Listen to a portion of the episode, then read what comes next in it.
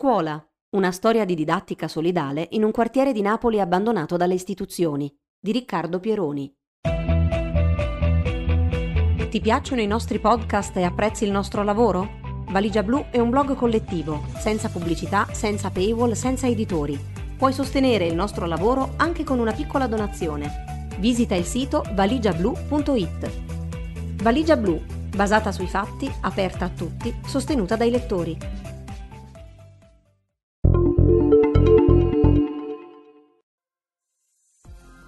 Da quando in Italia è scoppiata la pandemia da Covid-19, sono molte le regioni in cui la sospensione delle lezioni scolastiche in presenza è durata a lungo e più del dovuto rispetto a quanto previsto dalle indicazioni del governo. La Campania è una di queste. Per volontà del governatore Vincenzo De Luca, riconfermato alle elezioni regionali del settembre scorso, infatti la didattica a distanza è stata la normalità e non l'eccezione. A causa delle ripetute ordinanze regionali, l'ultima è la numero 6 del 27 febbraio scorso, gran parte delle scuole campane in questi mesi si è dovuta attrezzare per garantire l'istruzione. In una video intervista a fanpage, l'educatrice sociale Flavia Brescia ha ricordato che in Campania i ragazzi dalla terza elementare alla terza media sono andati in classe solo 37 giorni in un anno, riferendosi al periodo che va da settembre 2020 a marzo 2021. Il ricorso massiccio alla didattica a distanza è avvenuto in una regione che, secondo i dati pubblicati nell'edizione 2020 dell'annuario regionale Eurostat, nel 2018 aveva il rischio più elevato di povertà o esclusione sociale registrato in Europa, il 53,6%. Gli stessi dati, rapportati sempre al 2018 e quindi prima dello scoppio della pandemia, indicano che il 41,4% della popolazione che vive in Campania, cioè oltre 4 persone su 10, è a rischio povertà.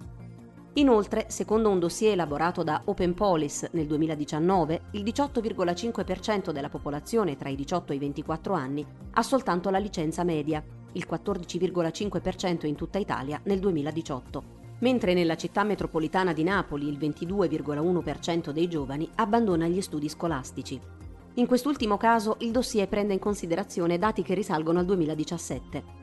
Open Police fa poi notare che il capoluogo supera la media regionale di abbandoni, 19%, e che Napoli è la provincia con la maggior presenza di famiglie in disagio economico.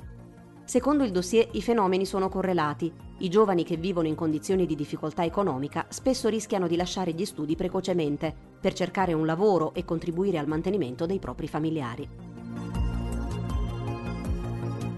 La DAD solidale in un quartiere difficile.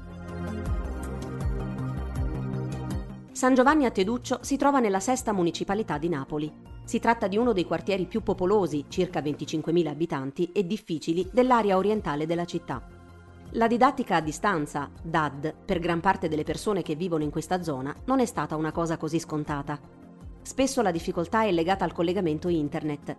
Tante famiglie non lo hanno a casa e devono utilizzare la connessione dati dei loro cellulari. In questo modo consumano rapidamente la ricarica telefonica e i gigabyte che hanno a disposizione. Mancano poi i computer e non tutte le scuole hanno l'attrezzatura necessaria, racconta a Valigia Blu Carmela Manco, suora laica, fondatrice e presidente dell'associazione Figli in Famiglia Onlus, realtà che opera nel quartiere dal 1993. L'attività di questa organizzazione è rivolta soprattutto alle famiglie in difficoltà e punta a sostenere, si legge nel sito dell'associazione, l'individuo nella crescita e nella riscoperta della sua dignità. Lo aiutiamo a vedere modelli di vita alternativi a quelli che l'ambiente che lo circonda gli propone, restituendogli la possibilità di scegliere consapevolmente il proprio progetto di vita. Nel nostro quartiere c'è una bassa soglia di scolarizzazione e molti problemi economici e culturali. Si ha un meccanismo perverso che non fa altro che diffondere e accrescere la disaffezione, spiega la fondatrice. Per l'impegno profuso con l'associazione, Carmela Manco il 30 giugno scorso ha ricevuto l'alta onorificenza di Commendatore della Repubblica. In questi mesi, Figli in Famiglia Onlus ha voluto aiutare i bambini e i ragazzi di San Giovanni a Teduccio che rischiavano di essere tagliati fuori dalla novità della didattica a distanza. Ci siamo inventati la DAD solidale. 20 di loro venivano praticamente ogni mattina nella nostra sede, in modo da poter seguire le lezioni online hanno ricevuto dei computer e sono stati assistiti con il lavoro dei nostri educatori.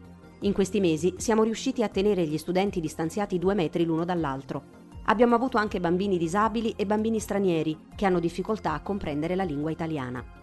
L'iniziativa è stata interrotta per alcune settimane di marzo a causa di qualche caso positivo asintomatico alla Covid-19. Nelle settimane di stop, però, Carmela Manco e gli educatori hanno consegnato alcuni computer ai bambini che avevano una minima possibilità di connettersi anche da casa. La DAD solidale è ripresa dopo Pasqua e ha coinvolto in particolare gli studenti delle seconde medie.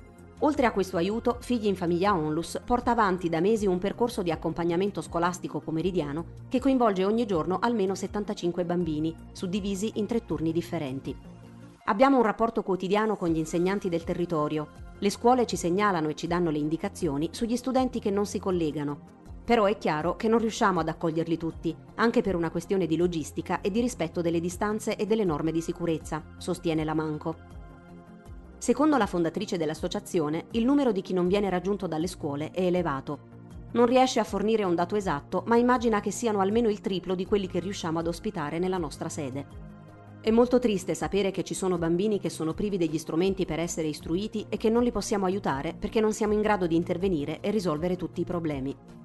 La fondatrice dell'associazione parla di famiglie complicate in un quartiere già complesso e difficile prima dello scoppio della pandemia da Covid-19. Molti bambini non si erano mai collegati dal settembre scorso ed erano stati segnalati dal Tribunale dei minori.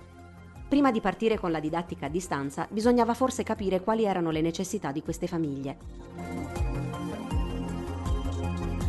Non si nasce predestinati.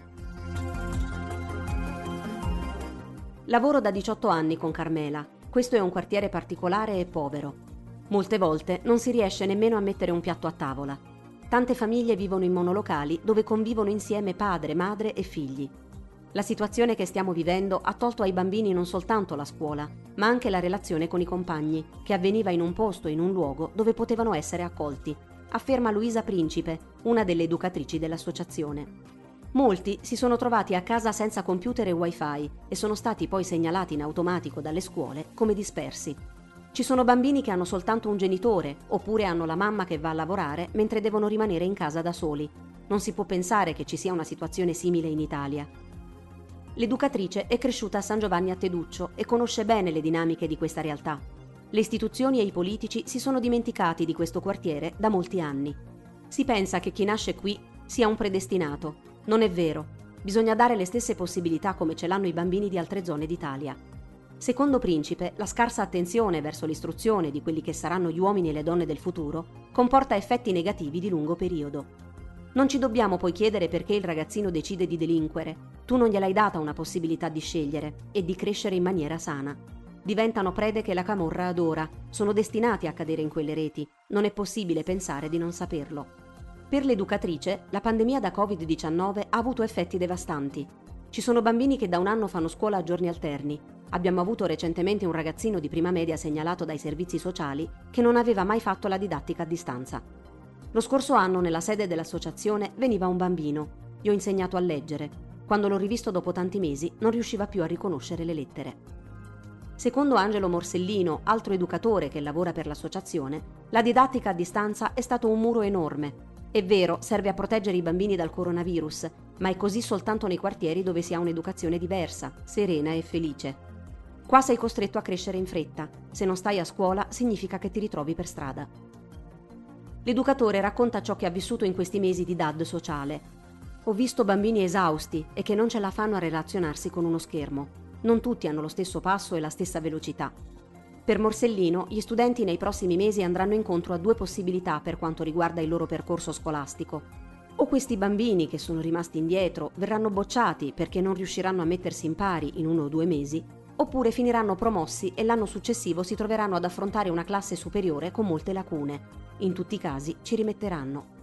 L'educatore però ha vissuto anche momenti positivi e di gioia con i bambini ospitati dall'associazione. Uno di loro non aveva mai fatto la didattica a distanza ed era rimasto indietro con il programma. Si trovava spesso a badare a se stesso, nonostante l'età di otto anni e mezzo. Durante un pomeriggio studiò insieme a me storia in una maniera poco convenzionale. Gli spiegai la materia in napoletano, mimando le scenette dei personaggi storici di cui doveva parlare.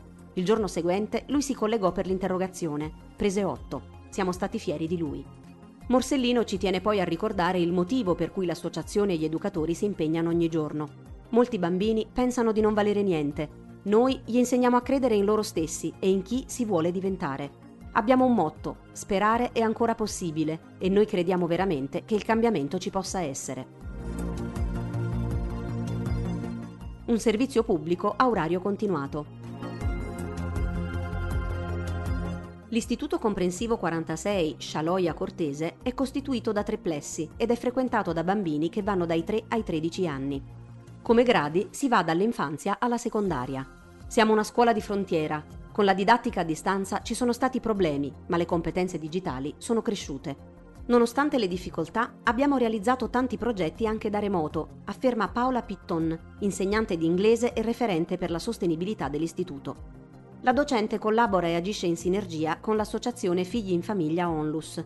Non nega i problemi che ci sono a San Giovanni a Teduccio, ma cerca di vedere i lati positivi. Abbiamo passato un sacco di tempo a chiamare tutti i genitori degli studenti. Questo è avvenuto nei primi due mesi dallo scoppio della pandemia. Spesso sono stata in videochiamata per spiegargli come accedere con i loro account e le loro mail alle piattaforme e alle lezioni online. Devi impiegare tempo e passione, lavorare 24 ore su 24 si tratta di uno sforzo immenso perché i bambini sono stati lasciati alla loro completa ignoranza. Se tu però dai la luna a persone che non hanno mai avuto alcuna soddisfazione, ottieni molto. Pitton parla di uno sforzo collettivo dell'istituto, dovuto anche al lavoro di una preside molto attenta e presente e dei suoi insegnanti. Siamo stati capaci di trasformare un evento negativo in vera resilienza, perché è il docente che fa la differenza. Tutto ciò è dipeso comunque dalla passione e dalla grandissima volontà. Lavoriamo in un ambiente difficile e deprivato, dove molte volte mancano le esperienze positive. Quando insegni in una scuola a rischio devi essere in grado di offrire un servizio efficiente e a orario continuato, come fanno gli ospedali. L'insegnante d'inglese riferisce di una ricerca continua per rintracciare gli alunni che hanno rischiato di diventare evasori scolastici in questi mesi. Ci sono tanti figli di carcerati che cambiano spesso numero di telefono, finiscono per non essere più rintracciabili. Se vuoi parlare con un loro genitore è alquanto complicato. Noi facciamo una serie di interventi attraverso telefonate, messaggi e telegrammi. Pitton spiega poi quello che può sembrare un paradosso per un quartiere come San Giovanni a Teduccio. Magari ci sono genitori che spacciano la droga, però non si azzardano affatto a mettere in discussione l'insegnante se il bambino risponde male o non fa i compiti. C'è ancora un rispetto reverenziale verso i ruoli, perché l'istruzione è la cosa che può permettere un minimo di ascesa sociale in una realtà difficile. C'è un enorme rispetto verso il nostro lavoro.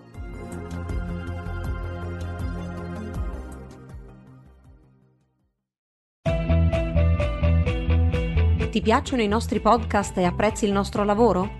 Valigia Blu è un blog collettivo, senza pubblicità, senza paywall, senza editori. Puoi sostenere il nostro lavoro anche con una piccola donazione. Visita il sito valigiablu.it. Valigia Blu, basata sui fatti, aperta a tutti, sostenuta dai lettori.